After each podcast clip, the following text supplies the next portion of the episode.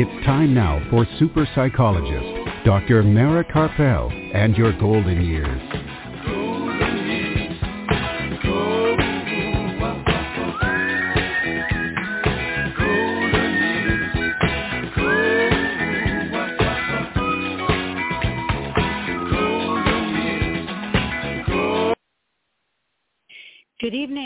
Welcome to Dr. Mara Karpel and Your Golden Years this evening and every Sunday evening at 5 p.m. Central Time and at 6 p.m. Eastern Time right here on blogtalkradio.com and on drmarakarpel.com. And today is Sunday, April the 2nd, 2023, and I'm psychologist Dr. Mara Karpel, and we are back live from beautiful Austin, Texas, and we have another great program in store for you today. Art Mendoza of Accomplice Entertainment, producer of this program, is here with us as usual to make the show run smoothly. And in a little while after the break, we'll be joined by keynote speaker, president of Stackpole and Associates, and co-host of the podcast, The Medical Travel Show, Irving Stackpole. And Irving will be here to help us wade through all of the difficulties or some of the difficulties, I don't think we could do them all tonight, in long-term care with the loss of direct care workforce and closures of nursing homes and the fatal contraction, as he puts it, of supply in long-term care. And maybe we can come up with some solutions right here. And then later in the program, the twins in Bay of Banderas, Mexico, join us once again. And along the way, I'll continue my discussion of living with passion and caregiving in the new normal. After the show, you can hear this evening's program again by going to my website, and the link to the podcast will be posted later tonight, along with any website links that are given by my guests on the program. And you can you can hear the podcast in as soon as five minutes after the show ends by going directly to Blog Talk Radio. That's B-L-O-G talkradio.com slash Your Golden Years. And you'll also be able to hear it after the program on Apple Podcasts. And for information from previous programs to listen to previous programs going all the way back since we started on Blog Talk Radio over nine years ago, you can find that on my website, drmarakarpel.com. You can find it at blogtalkradio.com slash your golden years. And all of those are also on Apple Podcasts. Be sure to follow me on Facebook, Dr. Mara Karpel, Your Golden Years, for future shows and upcoming events. This show is produced by Accomplice Entertainment and Psyched Up Productions and sponsored by a amightygoodtime.com. Wondering what to do to connect with other people and activities after 50? How about having a mighty good time? It's free to search, free to post, and much more. Whether it's in person or virtual, anything can be found to fill your day and connect with other people. So be more active and start connecting again. Go to amightygoodtime.com. That's amightygoodtime.com. All right, we're going to take a brief break and play a few of our other sponsors' commercials, but it'll be very brief, so don't go anywhere. Um, we'll be right back with Irving Stackpole to talk about the mess of long-term care and how to navigate it. So don't go anywhere. We'll be right back. Super psychologist Dr. Mara Karpel will be back after words from our sponsors.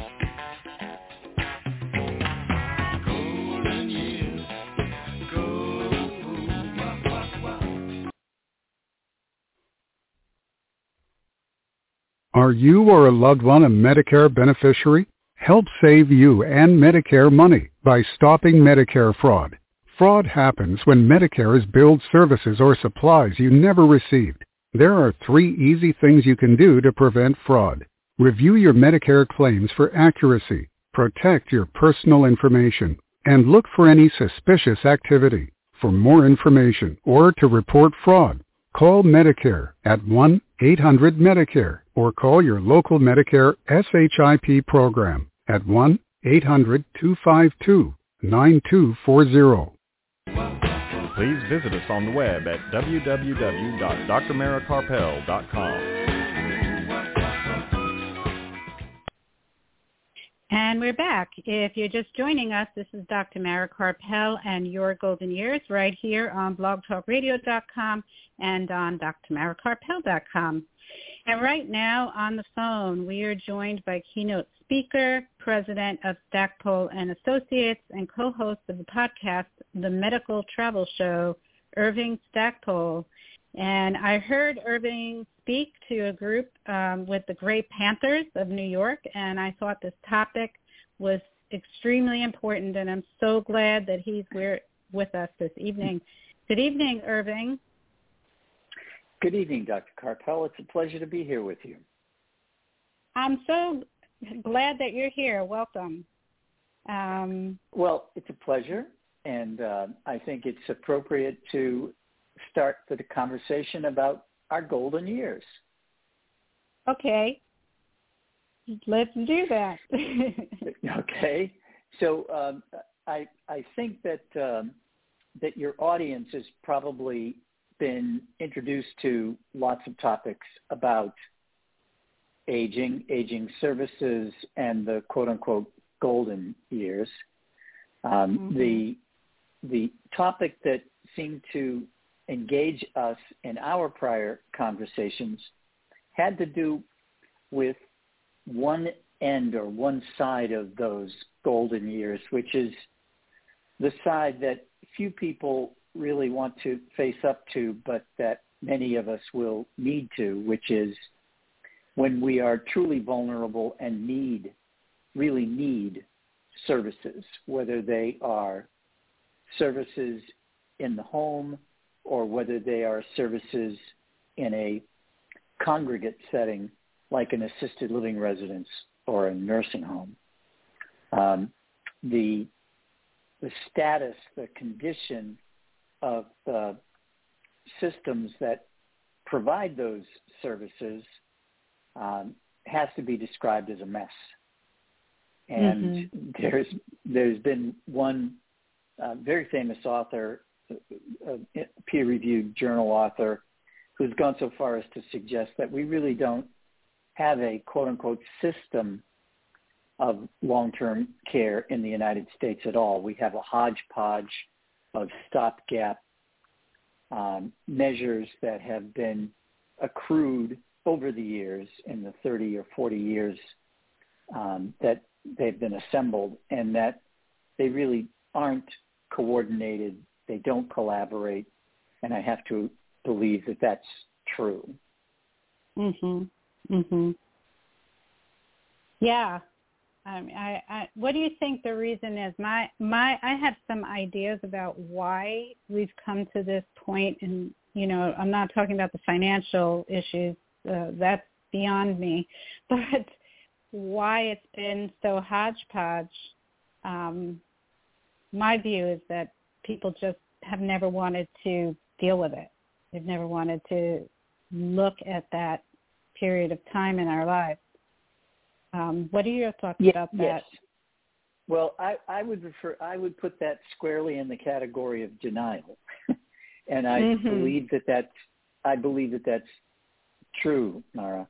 That denial is certainly a very powerful force in our culture. Denial also goes hand in glove with the rampant ageism in our society and in our culture. I've had the privilege to work all over the world and I see very similar patterns of ageism and denial uh, in the UK as well as in in the U.S. But the good news slash bad news is that those exam- our example, the United States example, stands in stark contrast to other places where persons of age are actually respected, uh, even revered, and certainly far better cared for. Uh, to answer the question that mm-hmm. started me on that little observation. We're here because the care and support of persons, vulnerable persons of age, um, is the the history is pretty straightforward.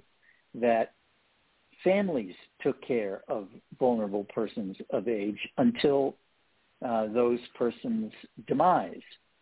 Uh, and when the economy and economic development in the United States required that families separate, that families go in different directions, relocate, etc. When that began to occur, the resources that were available to persons of age were charity services and care homes. Mm-hmm. So these charity homes and charity services were predominantly operated by uh, churches and other mission-based organizations uh, in and around major cities and towns.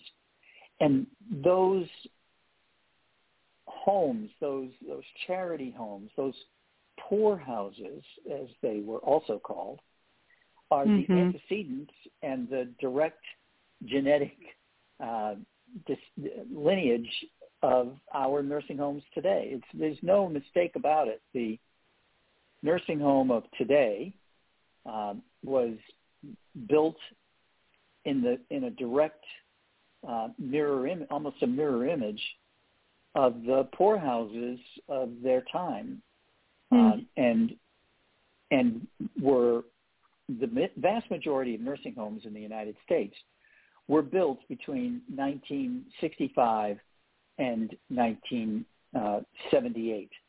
And there's reasons why that is, but during that period of time, um, hospitals in the United States were sprouting up everywhere under what was called the Hill-Burton Act. And nursing homes were similarly popping up, and they were done in a very cookie-cutter manner. The designs of nursing homes were mirroring the designs of hospitals and all um, congregate care centers. So if you think about it, somebody in 1965 designing a nursing home uh, who was 40 years of age would have been born in 1925. Mm, so the hmm, mindset, okay.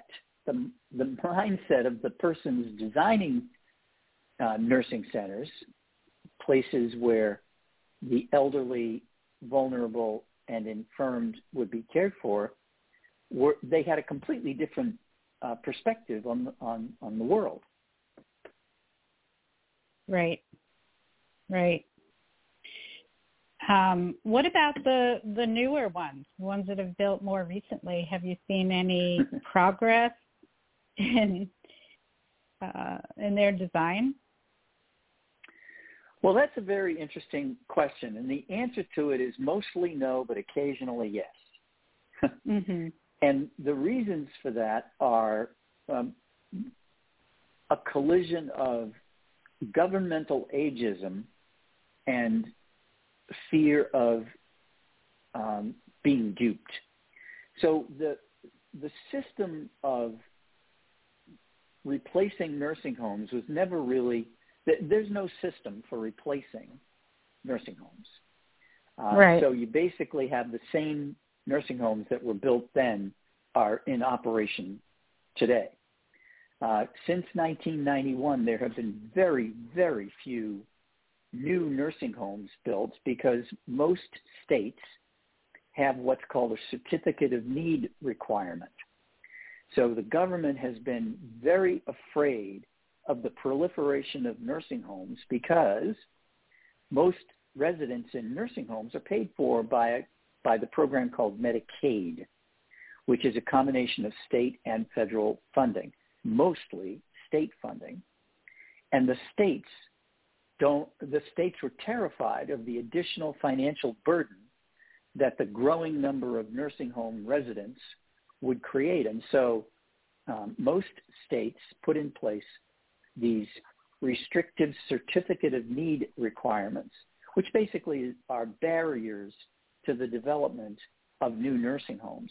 Even if you want to tear down a dilapidated wing of an existing nursing home, uh, a wing that no longer meets fire and safety code, for example, a wing that no Uh-huh. longer would be considered uh, state of the art or even acceptable in terms of heating, ventilation, and air conditioning. You know, very few anyhow. So even if you want to tear down an existing wing of a nursing home, you still have to go through the certificate of need requirements. And these certificate of need requirements are preposterously um, difficult to navigate and extremely difficult to successfully achieve a certificate. So there's very few nursing, new nursing homes that have been built since 1991 because of that. Mhm. Mhm. You know, one of the things that I noticed is that even some new nursing homes that are really beautiful and and designed differently, they don't look like hospitals inside. My mom is in one of those, for example. Um, mm-hmm. There's still some of the same mindset that gets is that's there. So the the environment is much prettier, um, but there's still some of that old nursing home uh, way of doing things. Um, you know what it you know so what you know maybe we can talk about one of the, some of the things that happen inside the nursing home and and the way that residents are viewed and how that affects their well, care. So, yes, certainly. There, there are. The way to think of this is, since we're going down the nursing home rabbit hole, the way to think mm-hmm. about this is to think about it. Think about the built environment, the physical environment, and then the program environment. So you can have a legacy building, an old building, even a building that you might look at and say, I don't want to go in there. But you can have wonderful programming within that decrepit or older or threadbare building. And I've seen that. And that's very encouraging. And it's a testament to the determination, the mission drive of the staff inside, the people inside, the management of some buildings. I've mm-hmm. seen other buildings that are, as you say, very glitzy, very new, very modern, very slick, with the same mentality as you would find in a nursing home that was built in 1965. I'll get to you when I can. I'll get to you. I'm so busy. Double Velcro tape back on the back of your hand to your forehead. You have no idea what I'm trying to deal with. Can't you just wait for a minute? That's just so frustrating and so inappropriate considering the populations for which they're caring. And that can exist mm-hmm. in either a threadbare building or a brand new building with a glossy chandelier. Mm-hmm. I've seen mm-hmm. very, very few buildings where the program environment drove built environment. And where one sees that, where I've seen it for the most part, is outside of the United States. Within the United States, there are a few examples that I've come across, and they're considered so revolutionary they usually make it onto the front page of the local paper. Uh huh. Right. There, there are some uh, nursing homes. Um, I, I guess they've been around for a while. The Eden Eden environment? I've never been in one. Have you ever seen one of those? The Eden? Yes. Nursing yes. Home? The Eden alternative is a type of programmatic uh, innovation that can be inserted, if you will, can be developed within an existing nursing center, within an existing nursing home, or, or frankly, within any in, environment. And these innovations, these programmatic um, uh, innovations focus on the culture. So, you know, as a trained psychologist, the culture is describes the, the unspoken rules that mm-hmm. guide behavior within and among a, a, city, a town, a state, a country. Um, but for a nursing center, uh, the culture is extraordinarily important uh, because it determines the basic attitude, the basic uh, uh, way that the individuals who happen to work there view the individuals who happen to be resident there. Mm-hmm. And we traditionally have called the people who work there the people who are employed by the owner or operator. We call them staff or employees.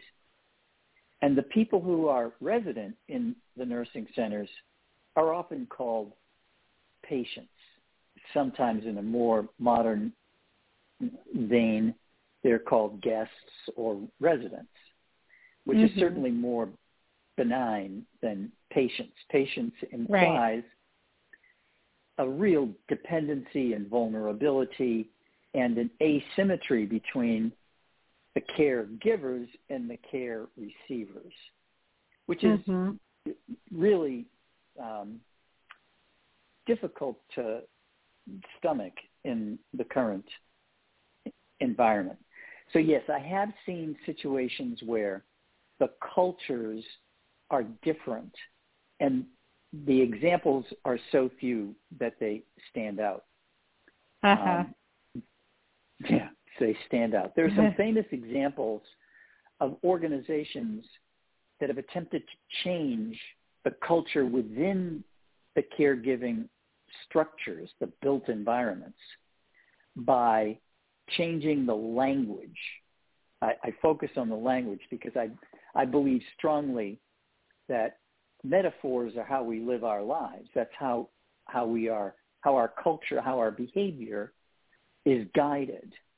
And within mm-hmm. nursing centers, the current culture, as you and I have talked about, is all about staff shortages and constraints in fin- finances and limitations and we don't have this, we don't have that, I don't have enough of this, I don't have enough time. That metaphor determines the lived experience of both the caregivers and the care receivers. And we need to find a way to break that pattern. We need to find a way to change the current language and that is a tall order. Mhm. Yeah, I'm I'm constantly hearing about the staff shortage. Well, you know, we can't do any better because we just don't have enough staff. we're trying. We're trying to hire. Um and my my uh what I have been saying is that you're not going to ever solve the staff shortage because that's been going on since way before COVID and just got worse during COVID. So it's not it's not going to get better anytime soon anyway.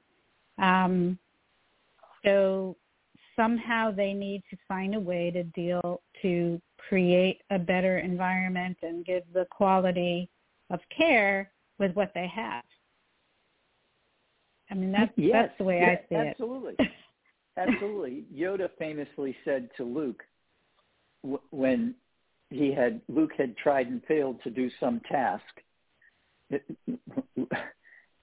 Luke said, oh, "I'll try again," and Yoda correctly corrected him and said, "Do or do not. There is no try." Right. And you, you pointed out, I think, quite accurately that the quote unquote staffing shortage was a um, discussion point long before COVID ever hit. And the mm-hmm. staffing shortage then was the direct result of inadequate compensation. So, right. and the fact that nursing homes were seen as terrible places to work and that if you worked in a nursing home, you were generally looked down upon by those your your friends and colleagues, and so bad pay, uh, uh, diminishment of your image. Let's see, do I want to work there? Right. I think the answer is no. right. Uh, we did a we did a survey for the Massachusetts Medical Society years ago and found not only did doctors, all the doctors in Massachusetts except the uh, obstetricians and a few other people, pathologists, et cetera, and not only did working in a nursing home reduce your professional standing among your colleagues, people who worked, the doctors who worked in nursing homes didn't like, thought it was an unattractive, difficult place to work.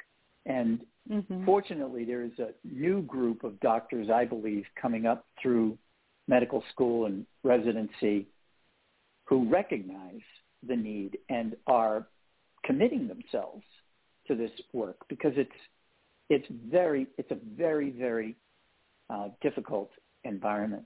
The staff shortages are is part of what I've referred to uh, in the literature and the uh, webinars that we've done as a part of the fatal contraction.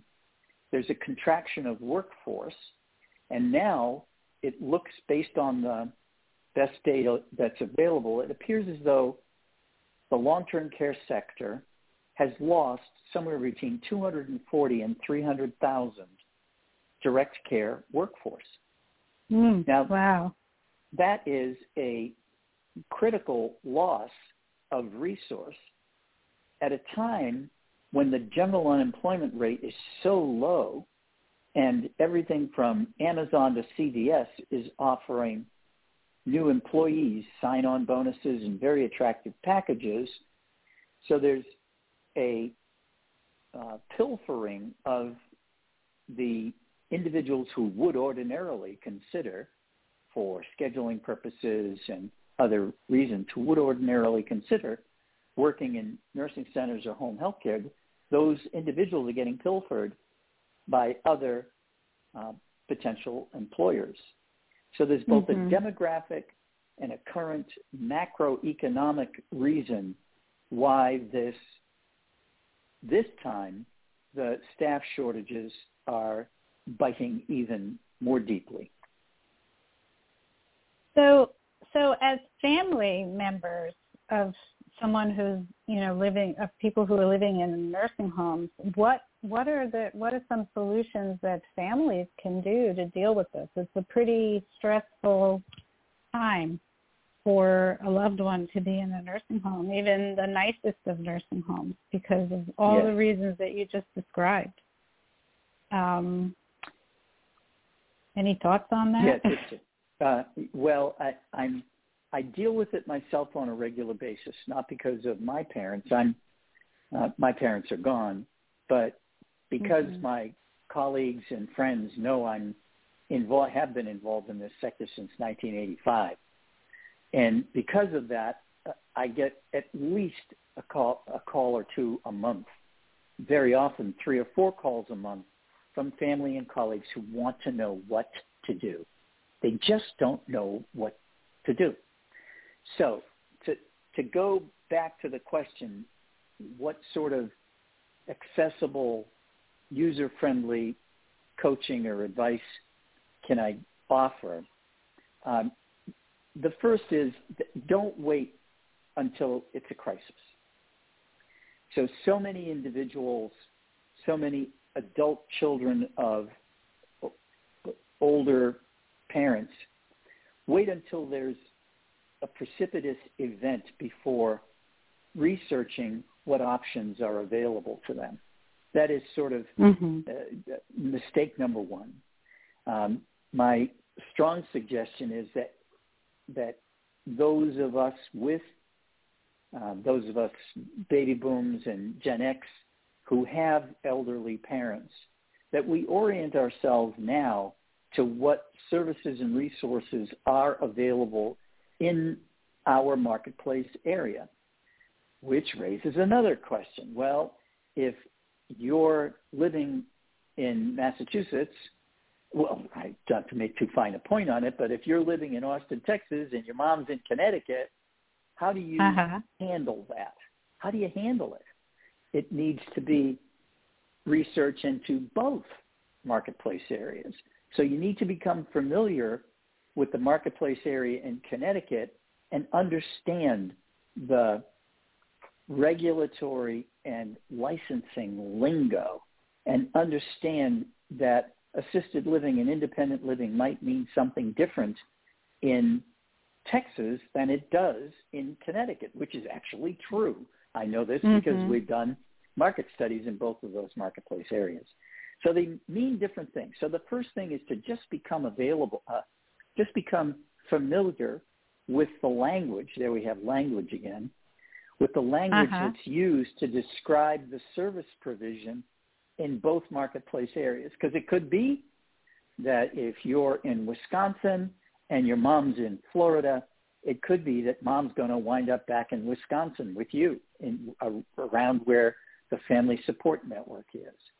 It could be that mom's going to stay in Florida. So you need to become familiar with the provision of care. The second thing, have a resource that you have um, individuals in in your sphere who are familiar with the terms, familiar with what's possible. Very often this is a nurse.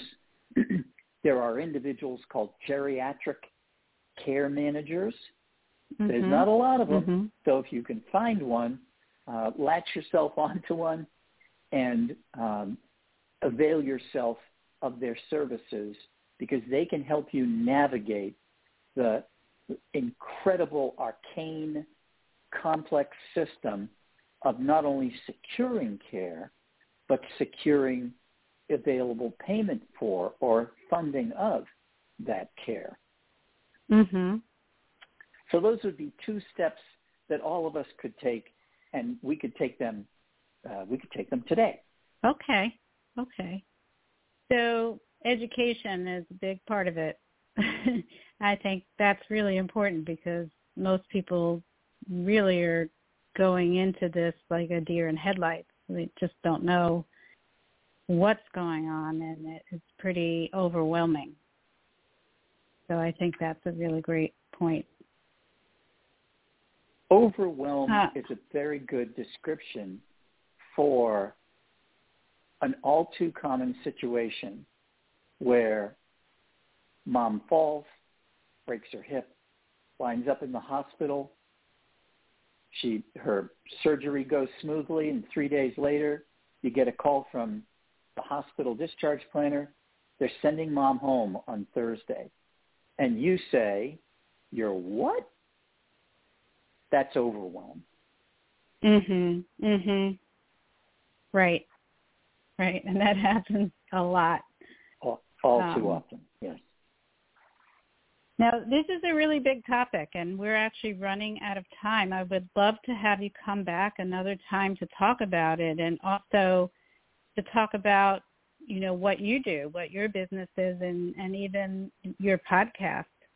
Um, but could listeners find out more about you online? Meanwhile, I'm I'm embarrassed how much there is online about me and my and the work that I do. Yes, the our okay. website is Stackpole is uh, www.stackpoleassociates.com.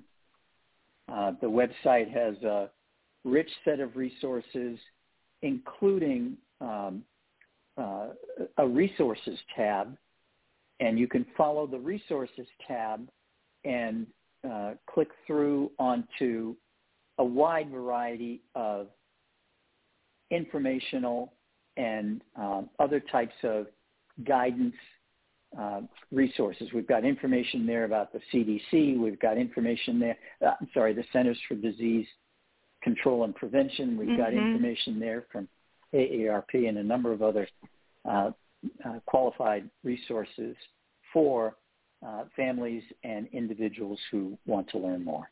And I would be delighted to come back, Mara. Great, great. Um, and I, I'm going to post your website on my website post about this show later tonight. So if listeners um, they didn't have a pen and paper to write it down, they can just go to my website later and it'll be there. They could click on it. I'm glad to hear that you have a resources tab because we could always use resources of information. Absolutely. and um, I would love to have you back. So we'll we'll be in touch about that. Okay. This was it's this was really thank you. Yeah, this was really informative, and it was a good. It was a definitely a good introduction to this very overwhelming topic. But there is so much more. Um, so thank you, thank you so much. Thank you for having me, Dr. Karpel. All right. You have a very good evening. Thank you very much. All right. All right. We're going to take a quick break. Don't go anywhere. We'll be right back. Dr. Mara's book, The Passionate Life, Creating Vitality and Joy at Any Age, is now available on Kindle and in paperback at Amazon. Don't forget to listen to Dr. Mara Karpel and Your Golden Years live from Austin, Texas, every Sunday on blogtalkradio.com. Please visit us on the web at www.drmarakarpel.com.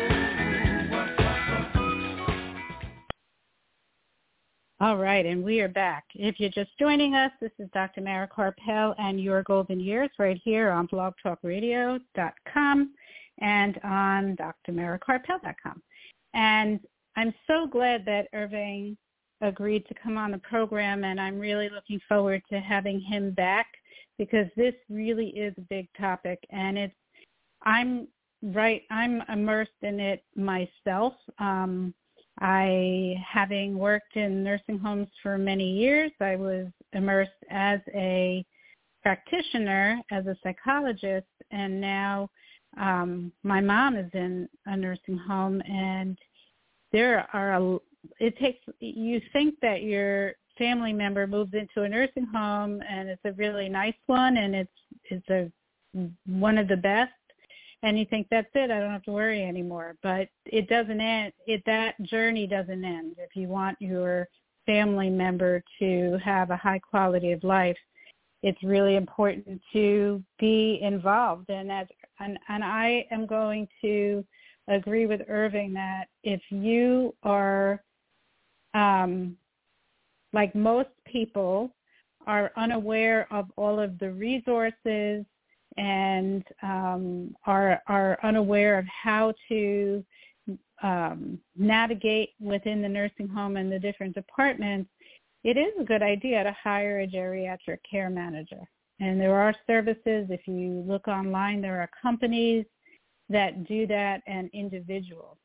Um, I myself have been acting as my own, as my mom's geriatric care manager, along with the help of my brother. My brother actually is the the financial part, the part that Irving just described in terms of finding a place that's appropriate and finding out how to pay for it, and then the whole um, most people who end up in a nursing home end up on Medicaid, and that does that is even if you are someone in a, a very comfortable um, financial situation, you've worked all your life, you have built up quite a bit of savings. If you live long enough, you will end up on Medicaid.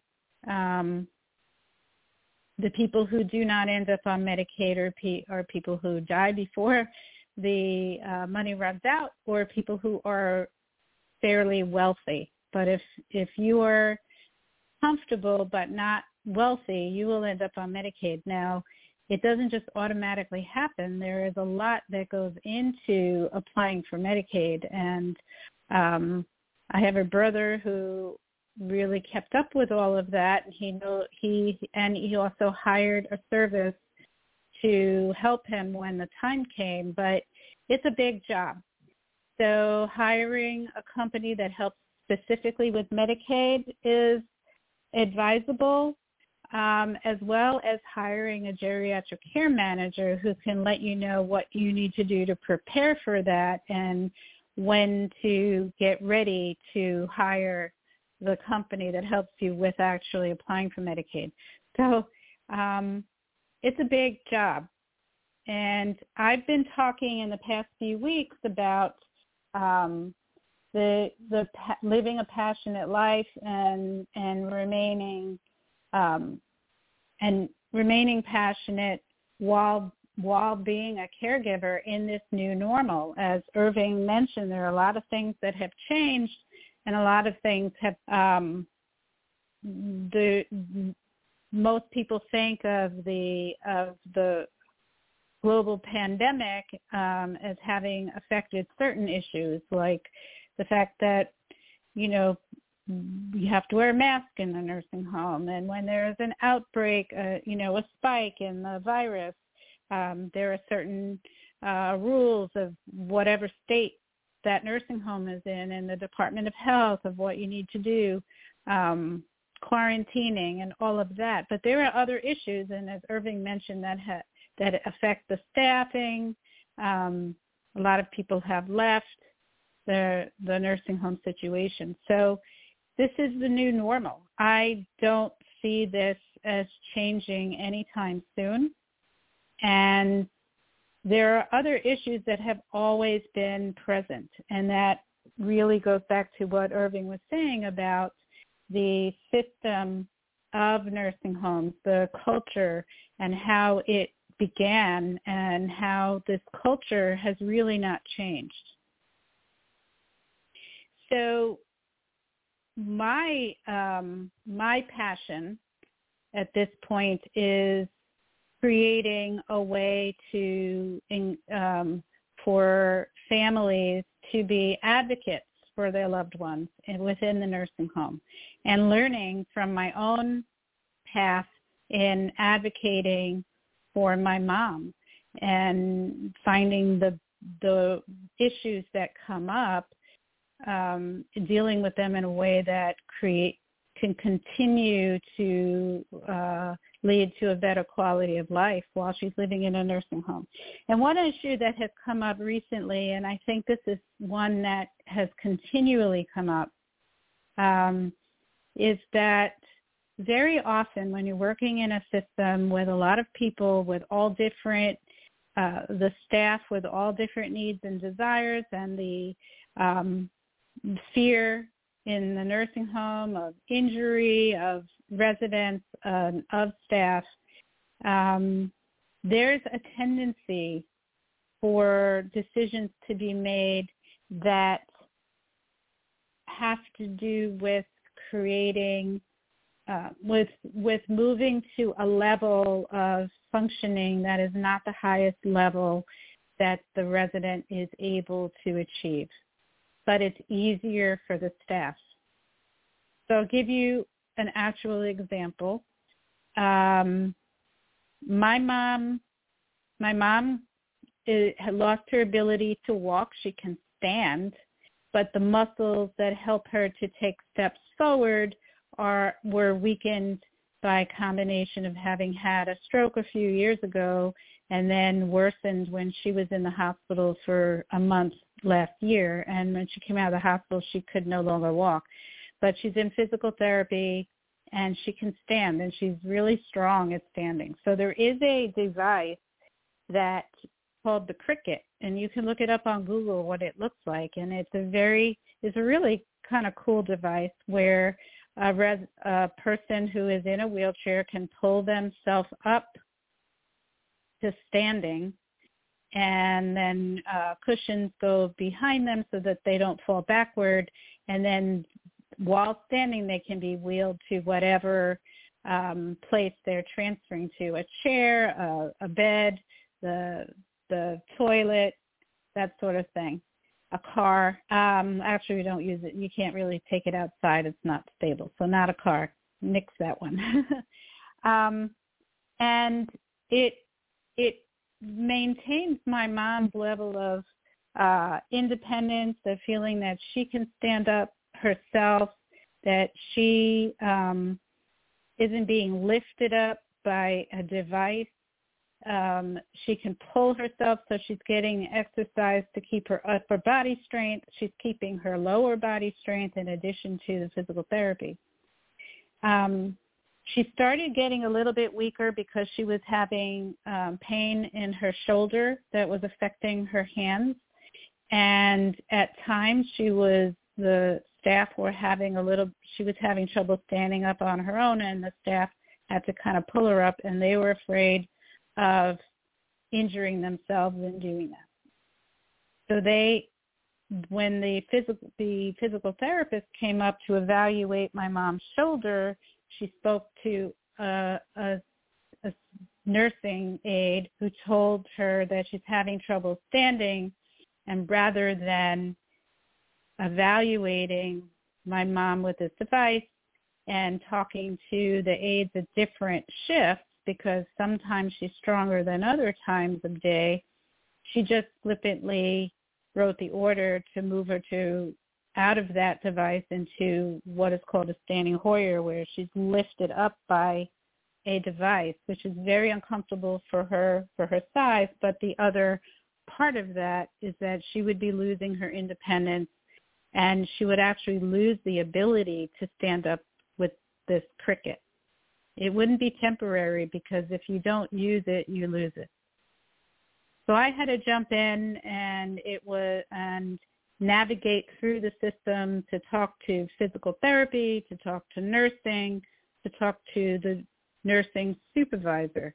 And finally, found an ally, which is very important. Family members need to find their ally who have some power within the facility. And the ally was the nursing supervisor who said, you know, I understand completely where you're coming from. She said, I was in your shoes. Um, my dad was in a nursing home, and I was not just a nurse, but I was the child, the adult child, and I was the one trying to advocate for him. And what I hear you saying is that you don't want your mom to lose the abilities that she has. You want to keep her at the highest level that she can be um, for as long as possible. And you're not trying to frustrate the staff. You don't want people to get injured, um, but you want to work together to make that happen. And I said, exactly. So she actually spoke with physical therapy. Physical therapy is now working with my mom to act, to use that device. That she's they're working specifically in strengthening her ability to stand up with that device. And physical therapy came to retrain the aides in using that device for someone with short arms like my mom. And that'll be me when I'm her age because I'm short. Um, the modifications that are needed for someone who is short and um, the day shift and the evening shift. And the you know the order was changed back for her to use that and only use the Hoyer stand up Hoyer if she's so tired that it would cause injury for them to try this cricket. And the feedback that I've gotten is my mom is doing fantastic with this Hoyer now. It just took a little, a couple of training sessions for everybody, and my mom is doing really well, and they have not resorted to using the Hoyer. So it's really important um, because the nursing home is going to look for the easiest way for the staff, easiest way for the nursing home. They're not necessarily going to be thinking about maintaining the highest level of functioning for the resident and the highest level of quality of life for the resident. Um, so families need to um, keep that in mind and find their ally. All right, and we're getting started with that family council, the virtual family council that I've been discussing on this program on April 18th. And I will continue um, to keep you posted on how that goes. Um, the next the next show that we have will be two days prior to that, and I'll talk about some of the obstacles to starting a family council and how to overcome them. Um, all right, so now to beautiful Bay of Banderas, Mexico, where we are going to be hearing from Ruben. a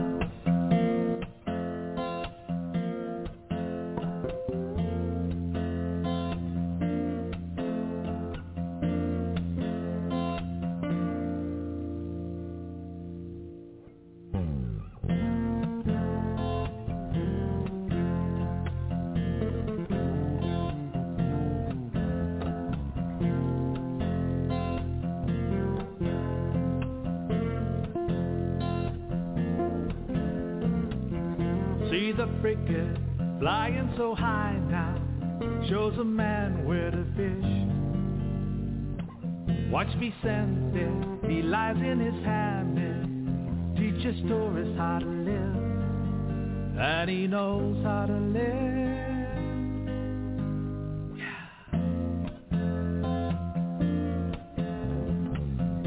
All right, so we're doing something a little bit different today. Um, people have been asking questions about Ruben and Minerva and about their life. So we've been doing this show for almost three years and we've got a lot of questions. So we're going to start today with Ruben. Hola, Ruben. Hola. How are you today? Uh, I'm very good. How are you? I'm doing well. How's the weather down down there? Hot in the afternoon, but in the mornings and in the night it's a little bit cold. But it's nice. The summer is coming, so it's gonna be really hot. Yeah, you better enjoy those cool mornings and nights. Yeah. so as I said, um, people are asking questions about who you two are. So I have some questions for you. All right. okay. What is your favorite TV program? Um, TV program. Um, I don't. I don't see so much TV. Oh, I just see um, Netflix and YouTube sometimes, but like TV programs, I don't see like so much. do you have a favorite Netflix series? Um, no, I, I don't see like so much like programs. I don't know why. Okay, well that's good. You're busy. You're busy outdoors, I think. Right? What is, what are you doing these days? Now that you've graduated, what are you doing? Um, now I'm uh, working like a personal trainer um, of the old woman. So I train that woman like every day, and I go to the gym. I play basketball, and in the mornings I'm studying um, the market. Um, yeah, Oh, okay. that's what I'm doing right now. No wonder you don't have time for TV. That's great. Are you surfing? Uh, not so much, like sometimes. All right. because I'm focusing more on my like grow mental and my healthy and that stuff. I wanna be like yeah. I mean like in the process like when I'm like growing and that stuff. So yeah. I'm focusing on me. That's great. So, what is your favorite sport? Sport, Yeah. um I have three basketball, um, gym and surf. Great. Okay. And of the places you've been, which is your favorite? Um I love um San Pancho and Cancun. I go uh, in the past summer. I wa- I was in Cancun with my girlfriend. I like it so much too, and Germany too. In Germany, yes, you recently went there. And you just answered one of the questions I had. Do you have a girlfriend? Yeah. All right. What's your favorite food? Um, I like everything. Like I eat so much eggs and um, a lot of eat a lot a lot, a lot of food that has high protein. I don't know, like pizza, pastas, um, all that stuff. What's your favorite dessert? What do you like to eat sweet? uh, carrot cake, I think so, Mm. and cookies too. Uh, I don't know. Okay. How tall are you? Sorry. How tall are you? Um, like one point. Uh, I don't know. ¿Cómo se dice? Like 180 centimeters or more. I don't know. Like six, six zero feet or Wow, six feet. You've gotten tall. Or five eleven, something like that. I don't know. Okay. And what would be your perfect job? Um, the one that, that I'm studying right now, um, day trading the market. That's the the job that I want to be doing in my life. So I'm studying a lot that because that job uh, I can do uh, decent money and I can have more time to do some stuff that I like to. I want to travel and that stuff. So I'm preparing myself for that. Great. Lucky that you're doing something you already love. And yeah. yeah. Finally, what's the name of that rooster that's always crowing on the show?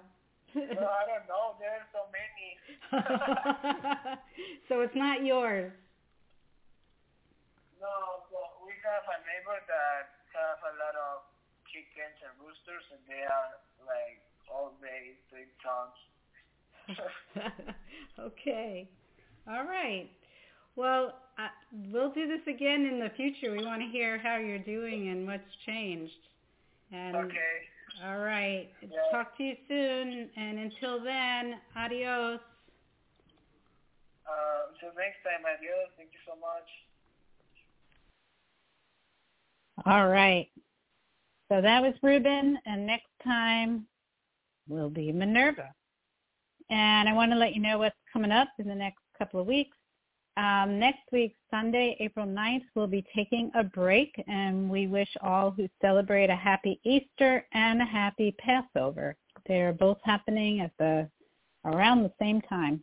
And then the following week, we'll be back with another great live program. Geriatrician Dr. Michael Wasserman is the chair of the Public Policy Committee of the California Association of Long-Term Care Medicine. And he serves on the board of the Wish of a Lifetime Foundation from AARP and has spoken extensively and has been published on a variety of topics involving geriatrics, long-term care, and healthcare, business, and finance. So he'll be joining us to touch on some of the pressing current issues of geriatric healthcare and nursing home care. Um, so we'll be discussing it from a medical perspective. And also the amazing cellist Tanya Anisimova will be back. We love her music and she'll be here to talk about her music. We'll be playing some of her music and she'll be talking about Ukraine. She was on a year ago right after Ukraine was invaded. Um, if you want to hear tonight's program again and read the information from this show and listen to the previous program, etc., go to drmarakarpel.com. And you can also hear this evening's program in as soon as five minutes from now by going directly to Blog Talk Radio, B-L-O-G, talkradio.com slash your golden years. And you can also hear it on Apple Podcasts in five minutes. Be sure to follow me on Facebook, Dr. Mara Karpel, Your Golden Years, to know what's coming up next. This show was produced by Accomplice Entertainment and Psyched Up Productions, and it was sponsored by AmightyGoodTime.com. Thank you to my guests, Irving Stackpole and Ruben in Bay of Banderas, Mexico. And thank you to Art. Thank you all for listening. Have a peaceful night and inspiring couple of weeks. And remember, youth has no age. Good night, everyone. Stay safe.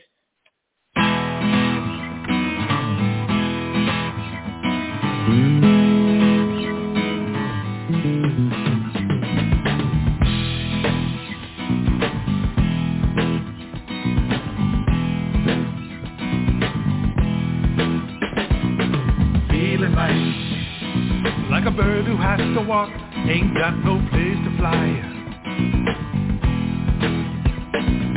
Feeling like, like a thief that's in the sun, ain't got no place to hide. And I don't know how I can take if I turned around to find you gone Any guidance offered by Dr. Karpel is not intended to replace the advice of your own physician or mental health specialist. Neither Dr. Karpel, her sponsors, nor this station assumes responsibility for the misuse of any information on this program.